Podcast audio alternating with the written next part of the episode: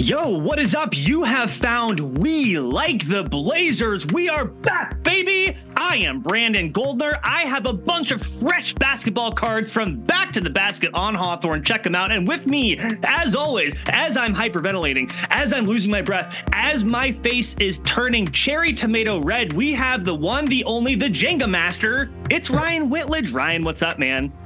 Not much, not much. Yeah, I I don't know if I only destroy my wife in a game of Jenga. Does that qualify as Jenga Master? I feel as though like I'm supposed to go You're through a adults. gauntlet of others.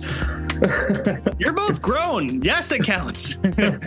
you so you know Ryan attended Cassie's birthday party at Pips and Bounce, which is somewhere you can go to play ping pong and, and do other fun stuff. It was super fun. And yeah, uh, Ryan challenged his wife to a game of oversized Jenga, and Ryan was victorious.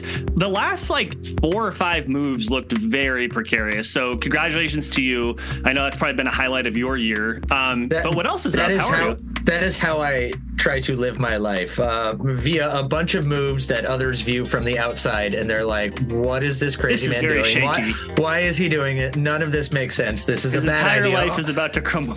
Oh, hey, wait, it worked out. Okay, I have no clue how. I mean, hell, even okay. So, like, here, here's a, a quick little like side tangent. So, the wife and I just got we got hit with a, a rather substantial surprise bill that technically wasn't a surprise. We knew it was coming, but we totally spaced on it and did not budget accordingly for it. And so, we're going through a momentary freak out about like oh f what the hell are we going to do on this uh, and just so happens then uh, i st- i randomly came across and found uh, uh, excess money that i didn't know existed in the Ooh. almost exa- within about a hundred dollars of the amount of that bill like the Seinfeld finds the twenty dollar in the pocket after throwing it out the window situation. It all evens out for you. Yeah, yeah, no, uh, it's just like randomly I was looking something up, like a- as I'm trying to figure something else out or something else out money wise, and come to discover that an old 401k from a job I had 15 years ago got transferred to a different brokerage account and had just been sitting there and maturing. Like apparently when I closed it out, I accidentally left like 50 bucks in it, and look at that. 15 years later, here's here's the couple grand to come up and cover that surprise bill. I had no clue existed, and I would have never found it had I not been searching for long shot options for things to cover that. So, hey, yeah, I live my uh, live my life uh, uh, in the immortal words of Vin Diesel, quarter mile at a time. Well, that's the kind of maturation that we hope to see from young Scoot Henderson, but that's not where we're going to start. Um, I'm doing good. I think it's hot out, by the way. Going from the ice storm to 50 degrees, I went, I walked to back to the basket, which again is a uh, basketball Blazers related, uh, actually more basketball focused uh, store, um, which is awesome, by the way. And actually, a quick sidebar. Uh, one of the people who work there, his name is Keyshawn. He has a podcast.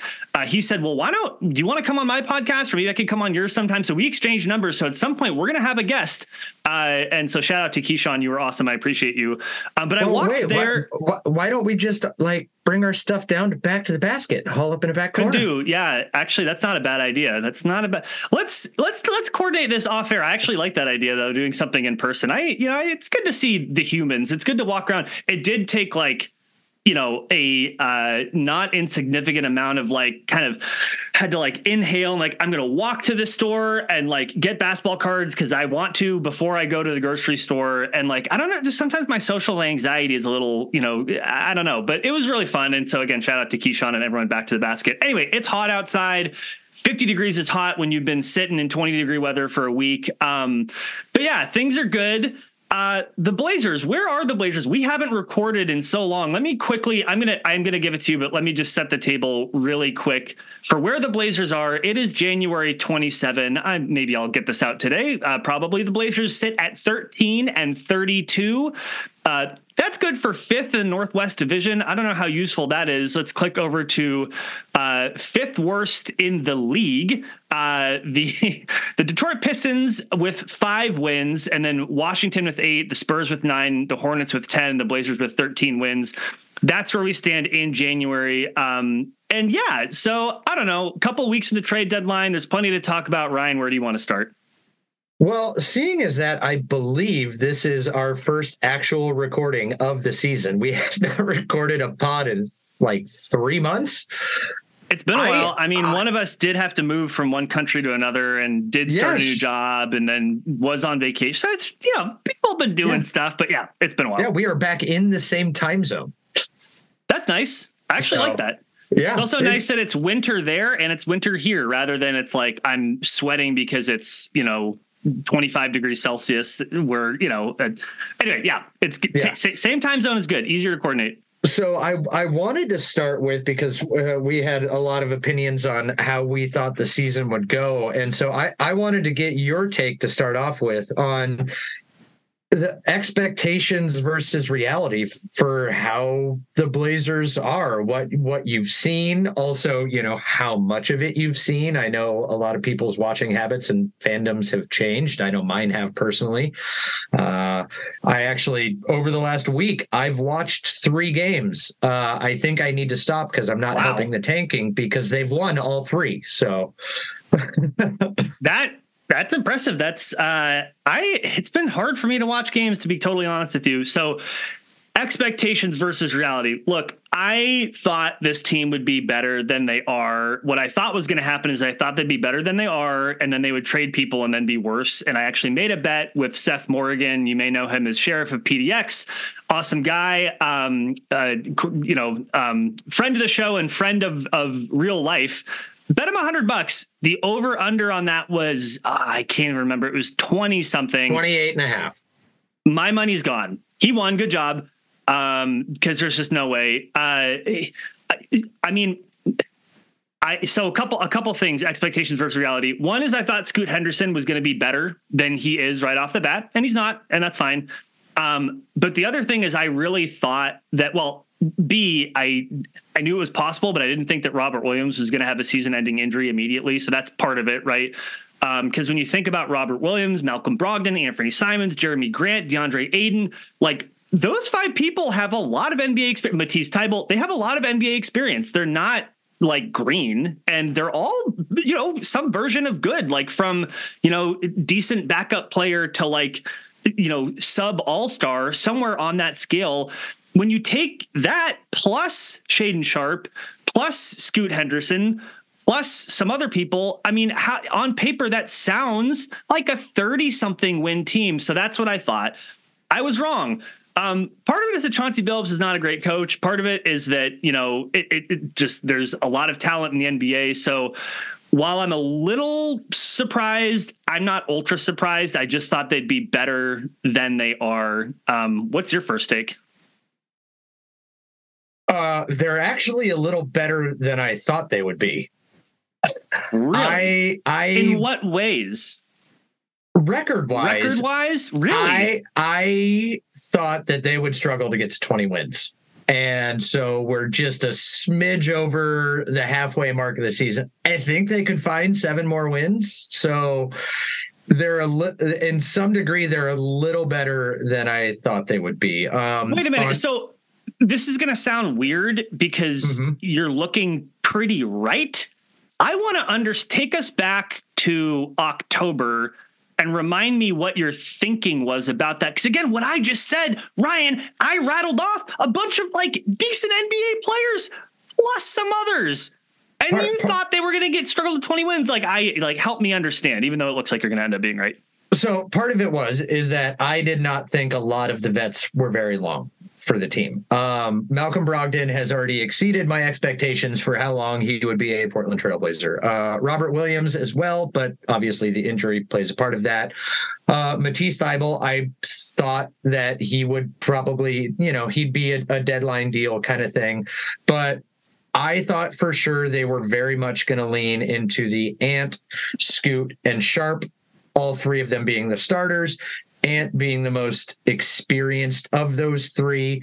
And um, something I had mentioned to you um, a little while ago is that how I view um, Scoot season and how I view Ant season. Um, it colored my expectations a little more. I viewed this as, you know, the the IMG Academy or no, the G League Ignite. A lot of G League teams, they tend to act as showcase leagues for lack of a better term. You know, they're a little bit developmental, you know, when teams are running them themselves, but you know, when you get a player like Scoot when he was down there, it was very much a just showcase Scoot kind of thing. And he was able to thrive when he was the showcase player and it was a very me, me, me. Get it? And so, but I view like that wasn't, that's not comparable to me to like a college basketball experience. So this year for me is like Scoot's first year of college basketball.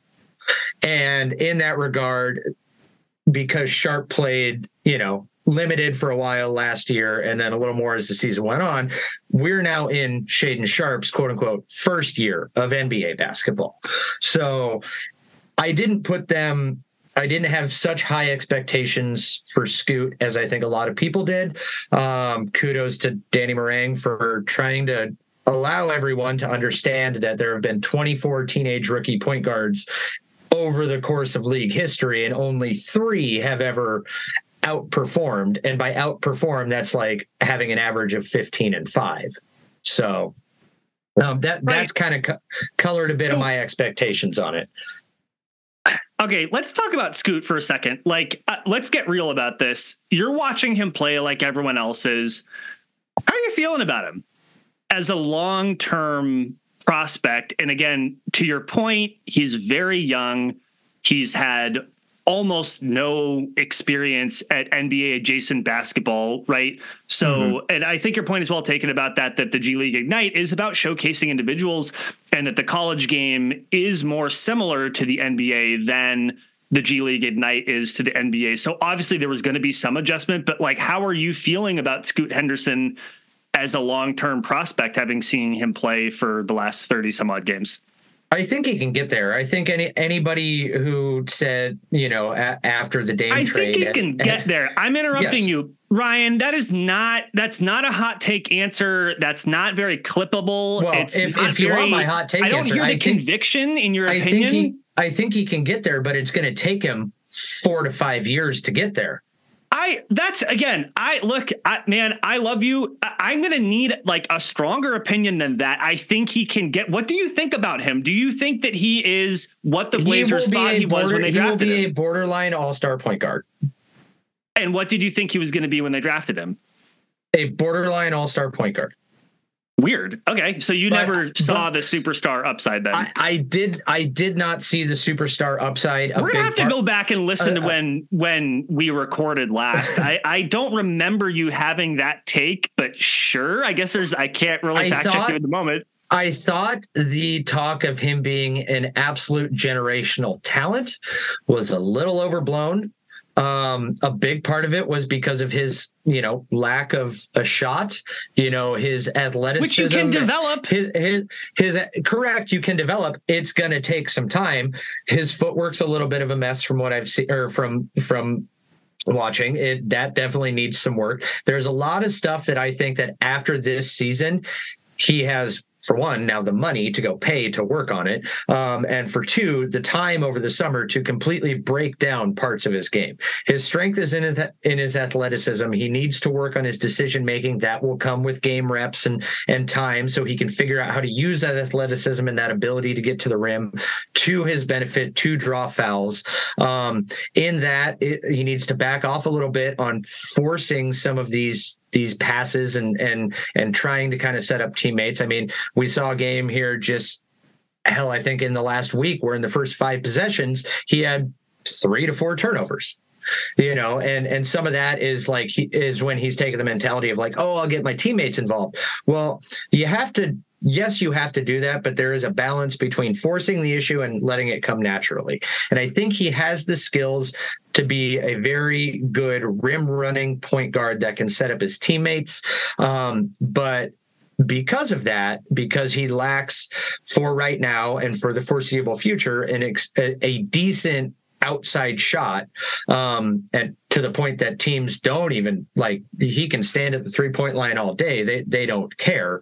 Um, it, it, it's going to be hard for him to break any sort of uh, all-star voting ballots so that's why i say you know future borderline all-star. Um, the the other thing too is that where his benefit would have come in going to college is I think he wouldn't have had as high of a profile if he had went to college for his first year i think a, a, few more of these flaws that we're seeing now would have been exposed. And he may have ended up being a two year college player or a three year college player. It would have polished his game a little more. So because of that i'm not expecting him to actually truly get to a point where i'm expecting high things from him or his ability to lead a team kind of thing until year two or three so that's why I'm saying, you know, by year five, he could he could be a borderline NBA All Star. The other thing is that the team needs to shit or get off the pot and decide what the hell they're going to do with Anthony Simons. Is this Ant's team? Is this Scoot's team? Until they can make that decision, it's gonna hinder development to some degree. But I don't think that we can that the Blazers can afford to have a team with all three of them, with Scoot, Sharpe, and Simons. Yes, the Blazers can't afford to have Scoot, Sharpe and Simons. Uh, let's pin that and come back and to figuratively. Totally, they will let's be expensive one day. Let's talk about that in a second, but I want to go back to Scoot Henderson. And again, I'm just going to press this point that, like, you thought when he was drafted that his upside was maybe an all star that's not what I thought. Like when he was drafted, I saw the superstar potential. Like I wasn't the only one. Plenty of people who know better than me.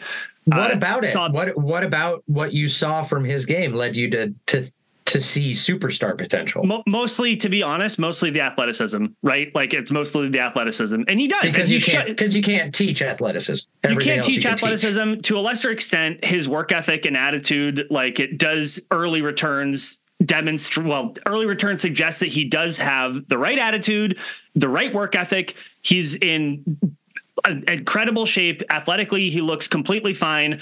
I also think like part of before he was drafted like you saw a little bit of the vision of the passing vision that i think you've seen more of now at the nba level. Obviously his shot was going to be a work in progress and that's the biggest thing. Um, and like and i didn't i didn't know that he would be so turnover happy. In fact as i'm looking through he has one game this entire season where he has zero turnovers can you guess which game that was was it, well, it was a game that just happened that he left six minutes into the oh, game. Oh, was it last the, night's game? Correct. That's the first game that he has not had a turnover. So that's not great. But like the point, the point, the point I'm trying to make, and you can clip this, is that I feel uh, not as good about him as when he was drafted. I thought that he had superstar potential. Now, I mean, okay, like it seems still possible because yes, like he plays the NBA game more. He understands the pace more. He turns the ball over less. Like some of the passes he's trying to make, they start connecting, or maybe he kind of self selects in his own mind out of attempting them altogether. And his shot comes along. Combine that with the athleticism, and yes, you've you've got a stew going. But like, yeah, like I'm not going to sit here and say I'm not like a little bit disappointed in what I've seen so far, even though we all knew that he was going to be a project because he's so young. Um, so I don't know. Like, I mean, is it like, is it too early to say that the Blazers made a mistake, quote unquote, picking him? I also agree with you that like we really aren't going to know for years. And then we're also really not going to know until the Blazers clarify the team around him. Mm-hmm. Because again, t- t- like I think this is what you were saying. The team around Scoot Henderson right now is not ideal for him to develop and succeed. Although you did mention something. I can't remember if you mentioned it before we started recording or if it was during recording about, uh, you know, Scoot Henderson would have benefited from playing behind someone like Damian Lillard. And yeah. my question back was like, well, what about playing behind someone like Anthony Simons? Like, why in your mind is that not like? I, I mean, Anthony Simons is not the player Damian Lillard is and was, but I, like, I can I can touch on this in two hot button topics. For one, watching this team right now. Um, I I remember advocating that I believed that this team could field both or all of Damian Lillard, Anthony Simons, and Scoot Henderson and Shaedon Sharpe.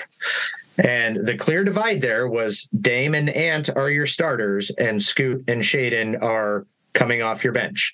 And I remember being told numerous Sharpe times, play center. Let's go. And, and I remember being told constantly by many people, you can't start the or you can't have the number three draft pick coming off the bench. And I always asked why. Where's Scoot Henderson primarily playing now? He's not starting most games. He's primarily kind of coming off the bench, and those tend to be his better games. Um, Oh, I want to push back on that really quick. The stats don't necessarily bear that out. He does shoot better off the bench, but it's not this like massive dramatic change. Just so everyone knows, I did write a very brief prompt for Blazers Edge, where you can find my writing, by the way, at blazersedge.com, um, where the question to readers was should he be coming off the bench? And to prompt that question, I did look into his splits starting off the bench. They're really not that different. Again, his shooting is slightly better coming off the bench, but there's not this like chasm between his bench and starting production. Just want to fact yeah. check you. In fact, his last five games off the bench, he's only shooting 37% and 18% from three. So I will. I will say some of that data does have to be a little skewed because uh, a lot of his starting two happened when Anthony Simons was injured, and so you're taking Ant completely out of the mix and his shot creating ability if he ends up being alongside. But whatever. But I, uh, my wait. Point one, be- one more thing. One more diversion, really quick. Why okay. is it? It's I, I can't remember why the the last game he started he went for 33, 7, and 9 with three steals. And the next game he came off the bench. I don't remember why that happened. Is that because the efficiency? He did that on 31 or 32 shots. But let the man run. Like, I mean, I don't know. Like, th- this is like part of me is like, uh, and maybe this gets into something we're going to talk about in a second. I, I interrupted you. Sorry, I'll pin that myself. What were you no, going to say? Sorry, it's all right because I, I think uh, it's something else that we'll we'll touch on. And in my theory of what Chauncey Billups was, I'll give uh, you a free ice cream for interrupting you. from the Rip City remix. but uh, uh, uh, my theory of what Chauncey Billups kind of did to start the season that got him in a little bit of hot water. But anyways, no, I I think um, that if Scoot, you know, he eventually ended up to this coming off the bench. That's that's where as long as Brogdon's on the team, I would have much rather him be coming off the bench and learning from someone like Damian Lillard. Totally understandable why Dame, at this point in his career and with everything he had been through with the organization, why he wasn't willing to take on that mentorship role, why he wanted to go to a team like the Milwaukee Bucks that he always wanted to go to from day one. He never even considered that awkward team down in Miami.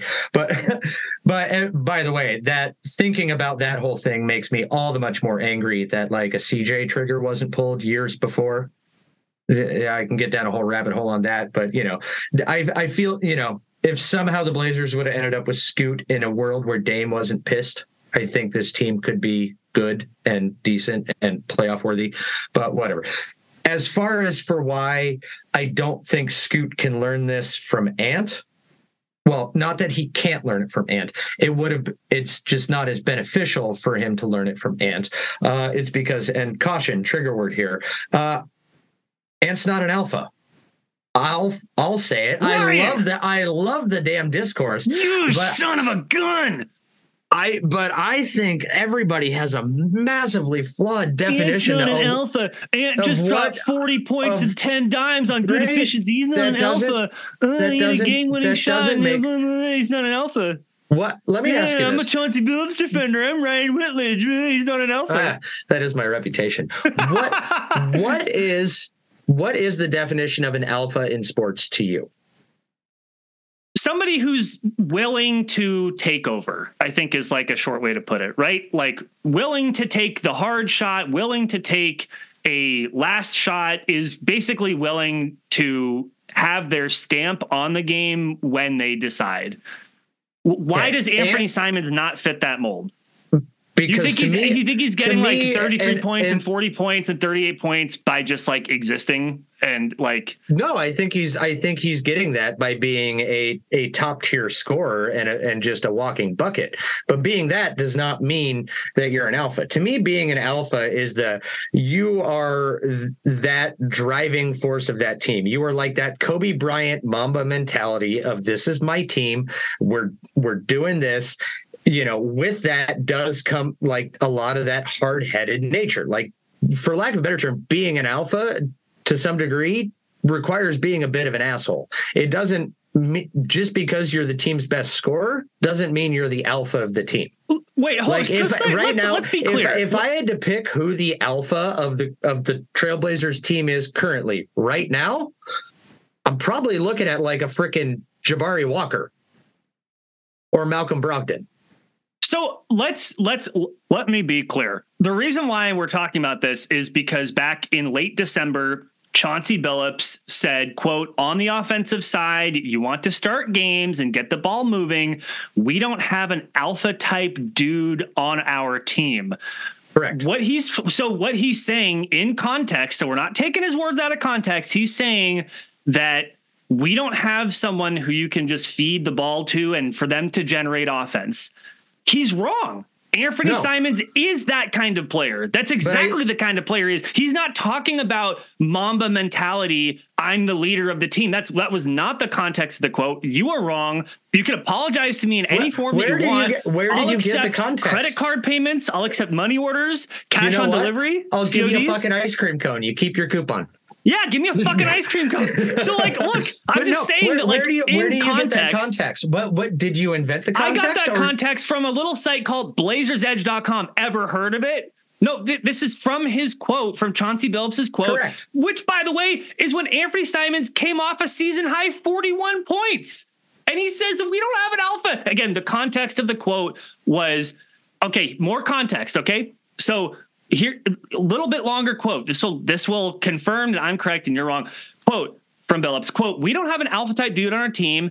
It just is what it is. We've got some hell of a players, guys that are going to be mm-hmm. all stars in this league, but right now we don't have that dude that you can throw it to and he'll get us going for the first four or five minutes of the game. We mm-hmm. just don't Completely have that. agree. So we've got to do it collectively. End quote. He's wrong. That person is Anthony Simons. You can do that. He's not talking about the leader, the emotional heart and soul of the team. That's not what Billups is talking about. could not be more correct. Ant is not the one to get you going. Ant can get you points, but he's not going to get the team going. Just by Ant scoring Yes, is not can. getting the What team are you going. talking about? How is Ant scoring getting DeAndre Ayton more motivated and involved and getting him going in the game? He's talking about the kind of stuff that we used to see from Dame, where Dame would take the first quarter to make sure his teammates were fed and make sure his teammates were comfortable and I'm warmed up and in that service Anthony of a game. Simons goes for 38 and 11 assists, or for 40 Great points score. and 10 Fantastic assists, score. Or for He is not 41 the points he and not an 7 alpha. assists, or 23 points and 7 assists, or 24 points and 7 assists. Are you listening to this? This isn't just about him scoring. This is Great about him getter. creating offense for others. By the way, like look at the last game where he by the way, he's been playing a lot of minutes, plays 40 minutes, again goes for 40 with Ryan, 10 assists. You know what an assist is? An assist is when I give you the ball and you make it. So that's not me scoring. So how like I'm 'Cause I- pushing back I on this really hard. I'm no, upset. My that's fine. blood pressure's through the roof. I don't understand how cheeks are a little rosy because I, an elite, I don't understand. an elite scorer, a walking bucket is not an alpha to me. If you want me to back this up with an even hotter take that you can clip, Is your I back hurt I from moving these goalposts? Because you just said get the rest of the team going. That's what There you go. assists are. Correct. And Anthony Simons, if you look up his numbers from last night, has most of his assists in the third quarter after he finished the first So half. with- what? That's how 20 averages work. No, no, no. He had most of them in in, the third quarter when He's averaging he, five He, assists on the year. That's not nothing. That's he quite a had bit. and that's twenty. He had like double his career averages. Like I don't know, man. Like I want the mute button for you. He had 22 points in the first quarter, and they and then when they the when the Spurs came out of the half, they attempted to take him out of it. His gravity, yes, affected it, and then he was able to get more passing going. By the way, he started getting his teammates involved in the fucking third quarter. That is not an alpha that can get the team going right from the beginning. We're so you're saying that the difference between semantics here. Anthony Simons and Damian Lillard is the 1.7 assist difference between the two players this year. That 1.7 assists per game. That's No. the alpha difference not, right there. I'm not going to argue anything alpha wise with a freaking stat sheet because it takes everything out of context. It's a But- but no, no, the it's a context was mentality. It's a leadership. It's it's a it's a driving factor of it of it all. that wasn't the context of what Billups is saying. Like you're right in that like if the if the if the definition of alpha includes like leading the team as an emotional leader, you're of course you're right. But that was not the An context. emotional leader, a a a a a. er, a driver of the team, a a a. Folks, a he's speechless general- because he's so general- a- a and he's general crumbling under the Well, weight no. of my being Okay. right. Uh, Question for you: Was Carmelo Anthony an alpha? Uh oh, that's oh man, that's such an interesting question. Because he I was mean, a walking bucket. who didn't pass. like, did he ever up- average more than three assists a game in his Yeah, whole career? He, like, he he was a walking bucket. He had he had that you know that somewhat of that mentality, but I don't think he was an alpha. And I'm not gonna Okay. lie. I, I, how many would assists did Carmelo Anthony average during his seven, career? if I'm not mistaken. Less than three. That's And why so, I said negative listen, seven. Okay, yes. So, okay, But alpha My is point- not just a, assist numbers. I'm not just talking about like, oh, you know, he he got his teammates. he gets involved. himself and- going and he gets the team going. That's what Billups is talking about when he said we don't have an alpha. Billups is wrong because Simons is that player. Case closed. Well, I am just trying to protect my media access with the franchise and not burn my relationships. So I am carrying the water for Chauncey Billups and defending his job. So if you'll Listen, man, just okay, if you'll just let me be, On that point, if you're a reporter, and I will not name names, but if you're a reporter and you come out with these long soliloquies about how the players are failing and this player is failing and that player is failing, and then it's uh, very interesting that you don't say anything critical about the coach, then maybe you don't want to piss off the co-. like. Okay, listen, that's part of the game of being a reporter is that you don't want to burn your bridges. I, and we're gonna leave that aside. Well, okay, uh, let me end with this on this argument. You are right about and cut. you're ta- No. if you're talking about the leader of a franchise, someone who embodies something bigger than just the game and, you know, culturally and yes, then someone like Damian Lillard is different than someone like Anthony Simons, different different from. So and that is that's the totally true. context And- that I believe that Chauncey said that from. it's not because I just read it to you, but fine. But look, and also interesting, and maybe a quick pivot to Dame, if we if we don't mind. I think it's interesting that like Damian Lillard, that kind of alpha-ness, that leaderness, he definitely does not have that in Milwaukee. Like it doesn't mean he's not successful. By the way, congratulations, Damian Lillard, all-star starter for the first time in his career, well deserved. Should have been a starter several other times. Ironically, well, Steph Curry did not become or did not get voted in in the West. the West just has more better guards, and that's literally the only difference. Not like Damian Lillard has changed. In fact, he's 73 having last night. Yeah. So, you know, congrats to Dame. It's interesting he's in that situation. Uh, that situation, quote unquote, being that the Bucks just fired, by the way, fired their coach when they were what's their record? Like it was like at that point, like 30 and 13. They were Yeah. among the top teams in the league, and they had just hired Adrian Griffin. Uh, and as we remember, Terry Stotts was the lead assistant on that Bucks team for like two weeks before there was an argument between Griffin and Stotts. Uh, And he apparently, said, Griffin got "Peace mad out." at. I don't Well, need this. Yeah, I mean, I mean, Adrian Griffin gets mad at Terry Stotts because Terry Stotts is trying to talk with Giannis and Dame, and Griffin's like, "Come over here," and Stotts is like, "Hey, I'm talking with these guys," and Griffin yelled at him, and Stotts is like, "Yeah, I don't need this. I'm gonna, you know, watch a Timbers game and drink a beer and peace out." Um, so Adrian Griffin fired Doc Rivers, now the Bucks coach. I mean, so like, I, I don't know, like I'm.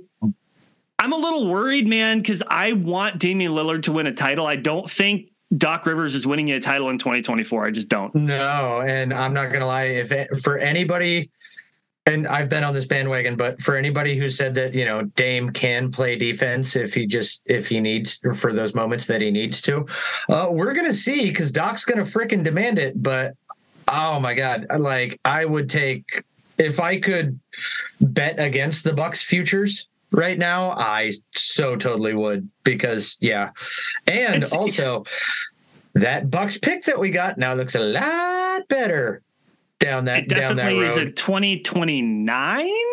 Well, that's um, kind of what you want. You're you're hoping that anybody who like all these trades. I mean, it's it's always a at this point it's a quality over quantity. Like I mean, heck, as we're looking at all the stuff that Toronto just you know fire sold all those super expensive assets that just six months ago they said would you know take everybody's freaking mortgaging their future to get OG or get Pascal, and they just you know gave them away. The the picks that they got, those aren't good picks at all because they're too immediate. And you kind of need some of these teams to have their moment and then absolutely drop off. That 2029 Bucks pick is going to be freaking gold. And by the way, this 2024 Golden State pick is oh, just delicious right delicious. now. No, I know. But really, a, a, couple more things quickly on the Bucks, though, because look, they've become my second team. I don't follow them nearly as closely as the Blazers, but like I'm a Dame loyalist, and you know that is what it is.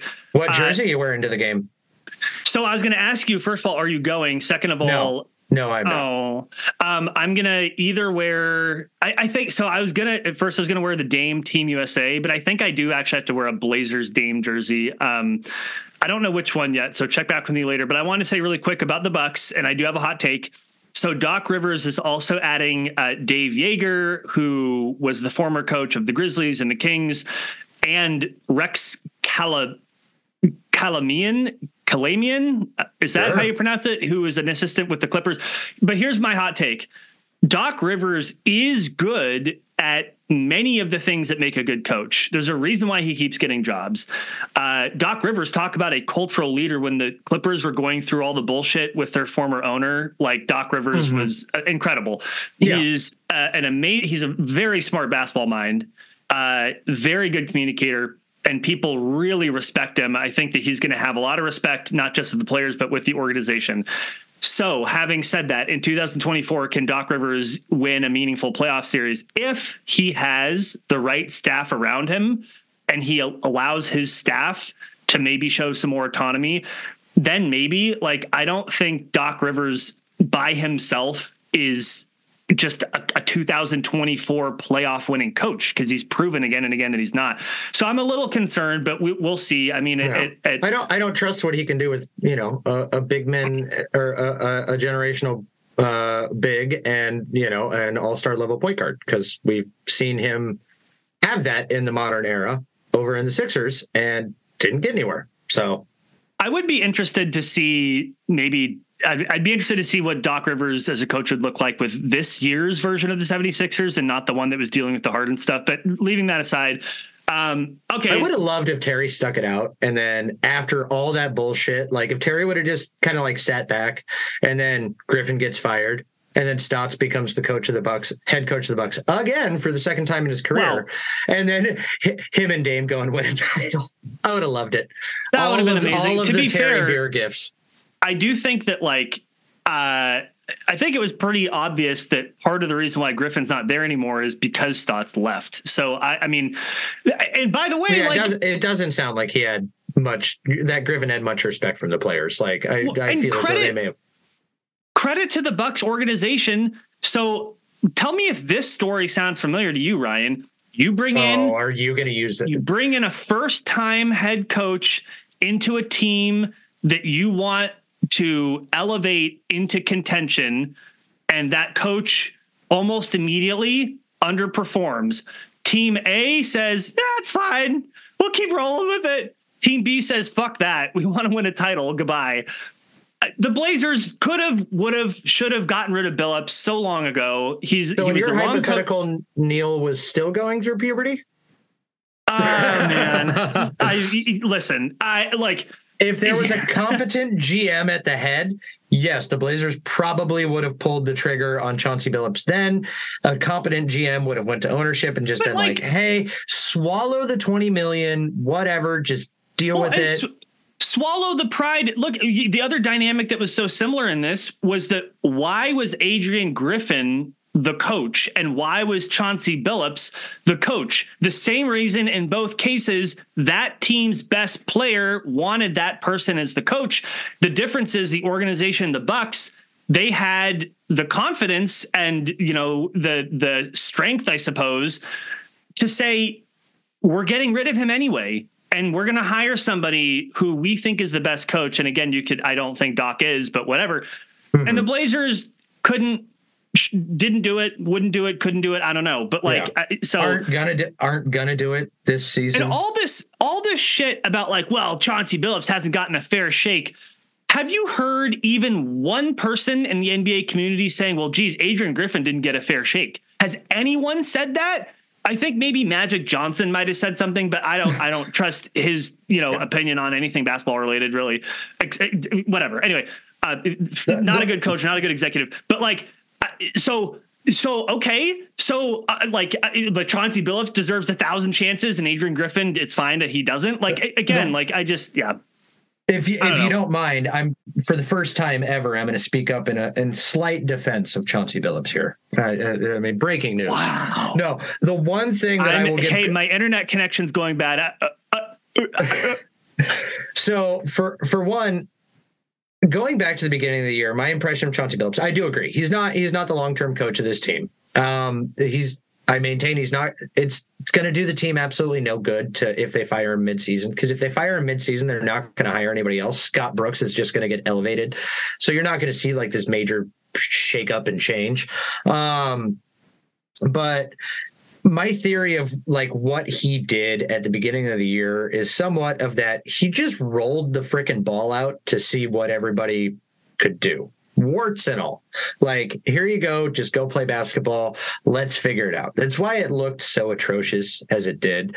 Um, and I think he did that for a very long time. And now he's kind of back to attempting to do some fine tuning, partly so that the vets don't revolt.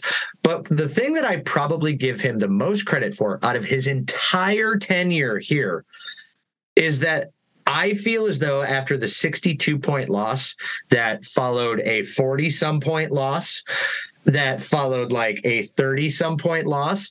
That was the point in time that if this team was going to fracture, mail it in, all the vets say, fuck you, I'm done, break everybody's psyche, all that, just pack it up. It would have been the time after that 62 point loss. He's got some pull, some sway to the benefit of the players, especially the young players, to that motivated them to where they are playing better now. It's not pretty. It's not the best basketball they can play, but it's better than when they were absolutely getting their ass kicked. And whatever abilities he has as a, you know, players coach, I believe he showed in not letting this team absolutely fracture after that 62 point game.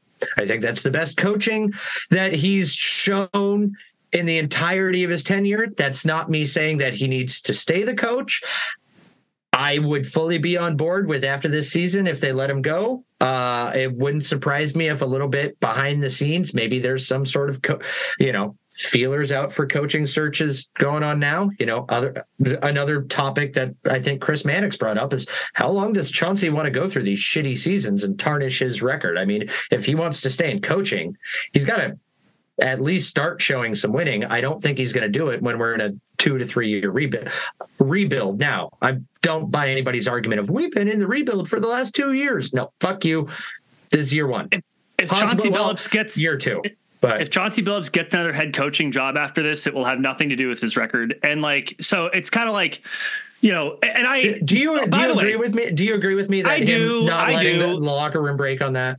I, I agree with you, and here's why. If we are going to sit here and shit on Chauncey Billups for a 62 point loss and say that was at least partially his fault and he's lost the team and they gave up, then you also have to at least partially credit him when they come back and they look, you know, highly competitive and they should have won a game where the NBA completely messed up and didn't give them a timeout and they, you know, they went into overtime and won that game. So yeah, I, I agree. I agree. And like, yes, credit to him for holding everything together. And yes, I will credit him for that. Um, I need to wash the taste out of my mouth right now. I need some mouthwash. Um, but I got yeah, some, so, we got some great audio cuts from you. God, just all of it. We oh, need to man. send that to our social media team so they can cut all these and put them in the so, yeah, our social media and, team. Yeah, exactly. Yes. Uh, yeah. our team of, of everyone that we have on staff. Let me ask you this though. The trade deadline's coming up. Okay. Mm-hmm. So coming up in a couple weeks, you've heard chatter about Malcolm Brogdon. You've heard some reverse chatter about Jerami Grant, i.e., the team doesn't really want to trade him. I don't I think, think Grant heard, wants to leave either. Yeah, we've heard. I don't think we've heard anything about Anthony Simons. Uh, we've even heard some chatter about Robert Williams, which is a little surprising. So and some Matisse Thybulle snippets. Yeah, some Matisse Thybulle talk. Here's my question: do you think it's better? So, by the way, we are need to agree on the premise that the goal for this team has nothing to do with wins and losses and has everything to do with developing their young talent, right? Mm-hmm. Like, so, do you think it's better for that goal? Do you think it's better for the development of the talent to either keep the vets, keep some NBA experience around them, some cohesion, they get to learn from them? Uh, or do you think it's better for the team to just totally pull the ripcord, become as bad as they possibly can, get more draft capital, and open up more playing time for the young players? Which do you think, in kind of the medium to long run, is a better team building move to trade the vets or keep the vets? You're, you're gonna need some vets. I think Jerami Grant. It, it wouldn't surprise. I don't think he's. I don't think he's anywhere on the block. I don't think he even wants to leave the team. I, and his he's a good salary to have. I mean, there's still always the argument that you need of like, hey, you you need to pay somebody. Um, Malcolm Brogdon, I he's he is he deserves better than what Portland can offer. The thing is, is it's gonna depend on the trade partner because I I do not imagine that um, the Blazers would not at least consult Brogdon about where there they would be trading him.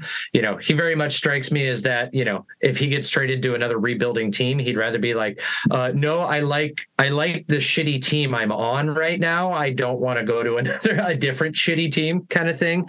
So it, it, I think they'll try to do right by him and trade him to a contender.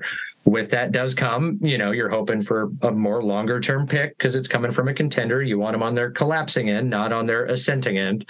Um, so I, I, I think he's he's gone. I think that's the easiest one. Uh, Grant, like I said, I don't see him going anywhere. Um, the funny thing, Matisse Thybulle was getting mentioned, but he was also getting mentioned with the Sixers before, or not the Sixers, the the Bucks before yep. the Doc Rivers news, and so and Matisse has a basically a no trade clause, a right of first refusal because he was signed restricted free agent. Uh, I can't see. I it, it would take a, a, miracle for him and Doc kind of repairing their relationship. You know, he's he's allowed more freedom and and to shoot the basketball, and it, it's kind of it worked out to his benefit as opposed to where Doc said, "Don't touch the effing ball. You get that near the three point line, you pass it." I can't see them having a good reunion. So Matisse is interesting, but, but, but, I think but I think he likes it here as well. And so as far as Let vets me... are concerned. Hold on, real quick. I'll, let me just finish this thought, and then I'll, I'll kick it over to you.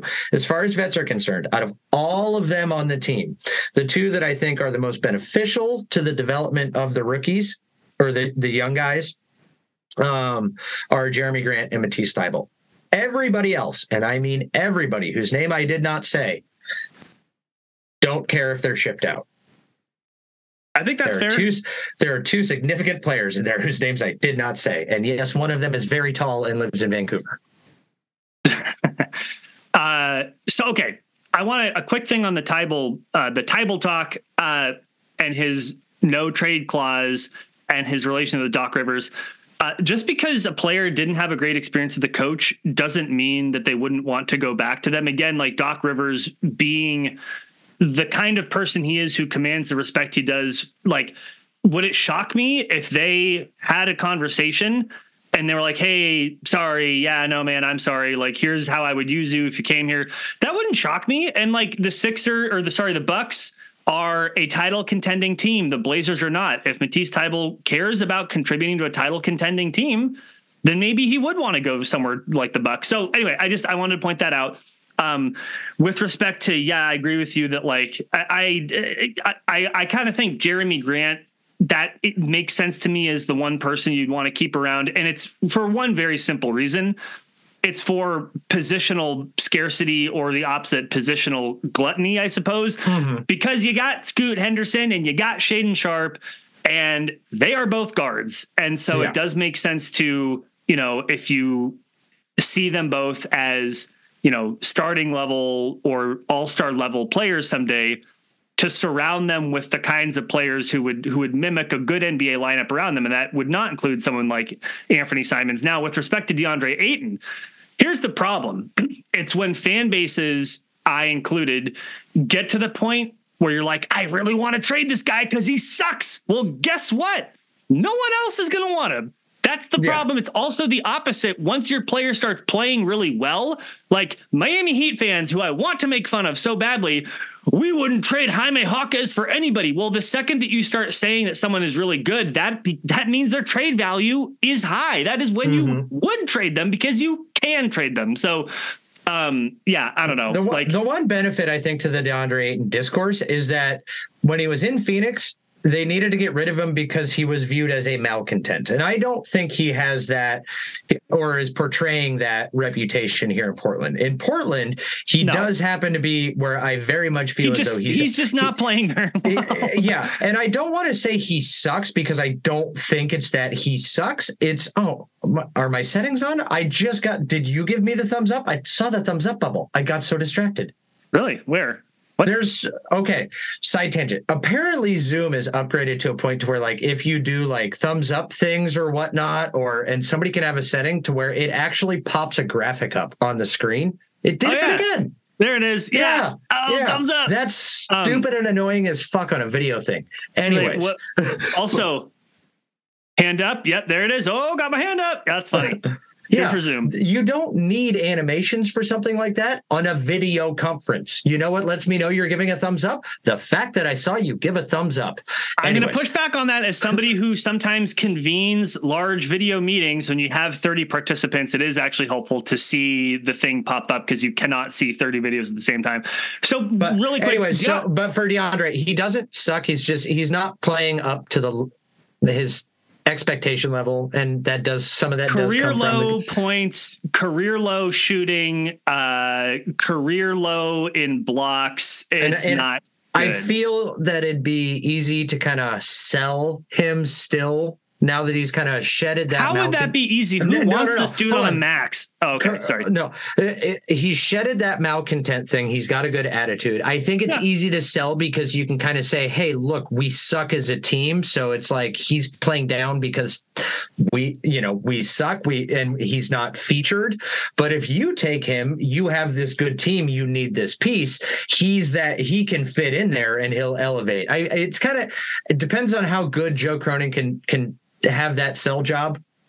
But Yeah, I, I, I mean, I it's- feel it's, it's- easier that he could just blame the the team in general as being crappy to get a little bit Mm. value out of him.